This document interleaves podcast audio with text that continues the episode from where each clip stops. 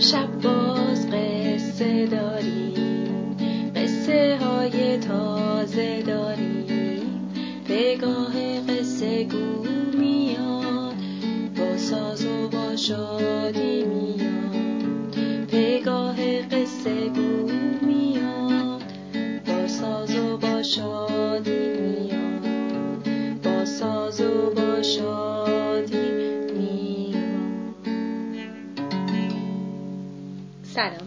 شبتون بخیر امشب می‌خوام قصه ای براتون بگم که اسمش چیه؟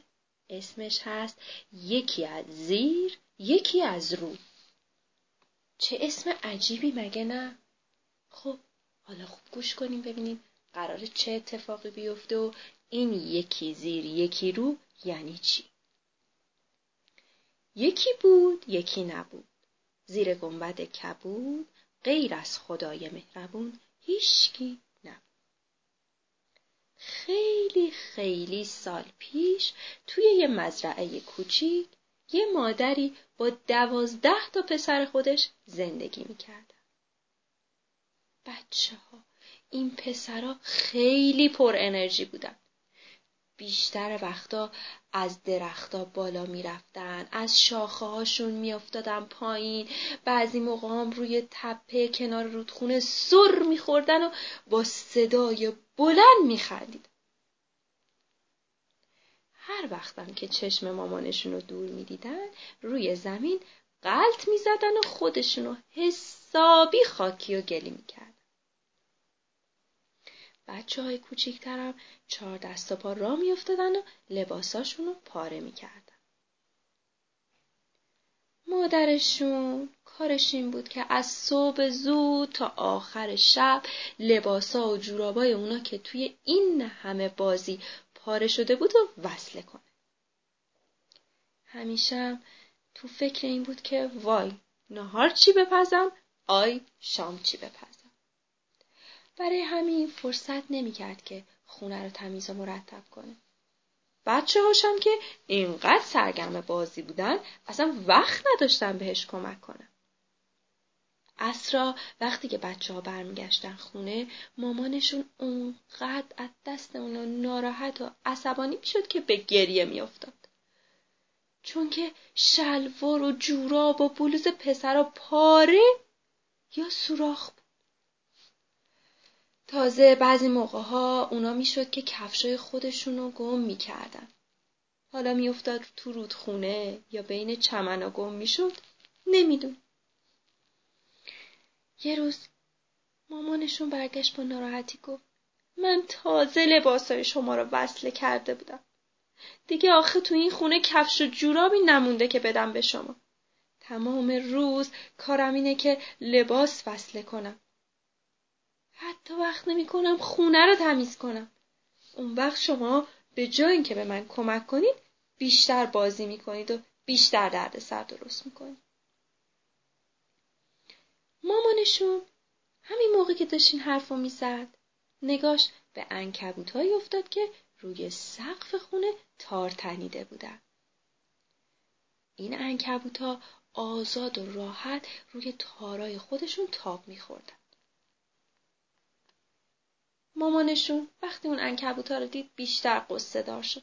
چون فکر کرد اگه اونم می‌تونست مثل انکبوتا چیزی به باف و بافتنی بلد بود الان بچه هاش بدون لباس نمیموندن. اما بچه ها یه روز صبح بچه ها برای بازی طبق معمول از خونه رفته بودن بیرون. مامانشونم مشغول وصله کردن لباسای اونا بود. که یهویی یه صدا شنید.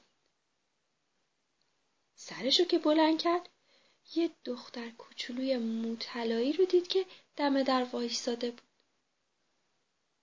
این دختر کوچولو راستی راستی شبیه فرشته ها بود با اون لباس آبی و موهای طلایی که مثل آبشار ول شده بود روی شونه هاش. دخترک سلام. بعدش گفت من از راه خیلی دوری اومدم. خستم. اجازه میدین که کمی تو خونه شما استراحت کنم؟ مادر با مهربونی دخترک رو دعوت کرد توی خونش. روی یه صندلی بهش جا داد تا بشینه. دخترک تا نشست روی صندلی میله های بافتنی خودش رو در و شروع کرد تون تون به بافتن. اون انقدر تون میبافت که بچه ها مادر نمی‌تونست حرکت انگشته اونو ببینه. فقط صدای دختر رو میشنید که زیر لبش می‌گفت یکی زیر یکی رو یکی زیر یکی رو یکی زیر یکی رو. مامان اون بچه با خوشحالی گفت آفرین! تو کمتر از نیم ساعت تونستی تونستی یه لنگه جوراب ببافی. دختر گفت یکی رو. خواهش می‌کنم با من لطفا حرف نزنید یکی زیر چون حواسم پرت میشه. یکی رو یکی زیر یکی رو یکی زیر صبح روز بعد وقتی که پسرها از خواب بیدار شدن از شادی همهشون فریاد زدن چون روی تخت هر کدومشون یه جفت جوراب پشمی خیلی قشنگ بود. بچه ها جورابا رو پوشیدن و پیش دختر مطلعی رفتن. رفتن تا تشکر کنن دختر گفت اگه دلتون می‌خواد که دوازده تا بلوز پشمی هم داشته باشید باید برای من کاموا تهیه کنید. اما باید بگم این کار خیلی هم آسون نیست. چون باید از بازی کردن دست بردارید و به من کمک کنید. بچه ها انقدر که خوشحال شده بودن از اینکه جوراباشون رو دیده بودن حاضر شدن که هر کاری که اون دختر مطلعی میگه رو انجام بدن.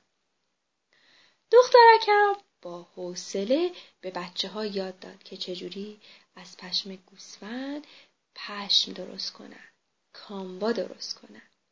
اونا بعد اول توی رودخونه بشورن.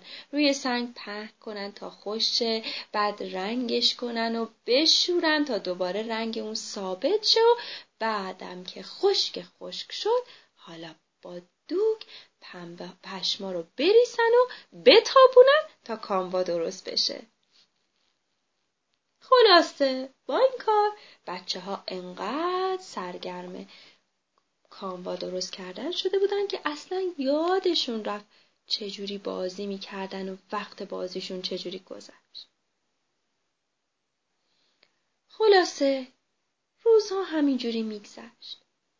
یه روز که حوصله مامان بچه ها از بیکاری سر رفته بود دختر بهش گفت میلای منو بردارید و سعی کنید بافتنی یاد بگیرین کار خیلی آسونیه.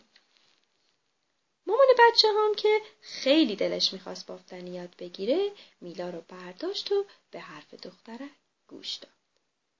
دخترک گفت یادتون باشه هر وقت بافتنی میبافی زیر لب اینو تکرار کنید یکی زیر یکی رو یکی زیر یکی رو. برای اینکه یادتون نره. اشتباه نکنید و کارتون خراب نشه. مامان اون بچه هم شروع کرد به بافتن. یکی زیر یکی رو یکی زیر یکی بچه ها اینقدر سرگرم بافتن شده بود که اصلا نفهمید کی دخترک از خونه رفت بیرون. وقتی متوجه شد یه لبخند زد و تصمیم گرفت که دنبالش نره. چون پیش خودش فکر کرد که حتما اون دخترک مثل یه فرشته رفته توی یه خونه دیگه تا به یه مامان دیگه ای که بافتنی بلد نیست بافتنی یاد بده. خب بچه ها قصه ما به سر رسید. حالا چشماتون رو ببندید که می‌خوام براتون لالایی بخونم.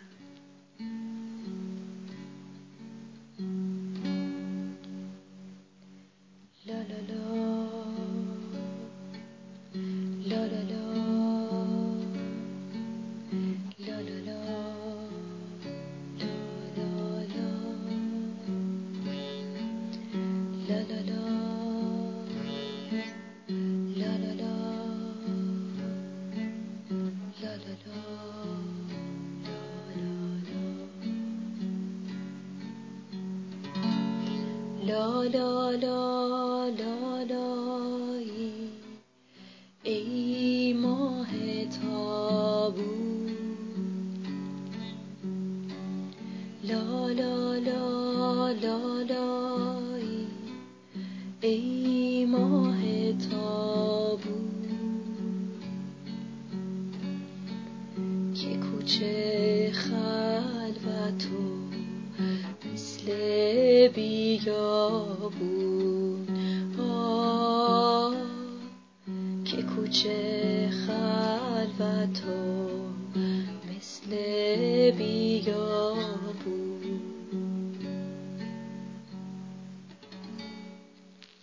شب بخیر.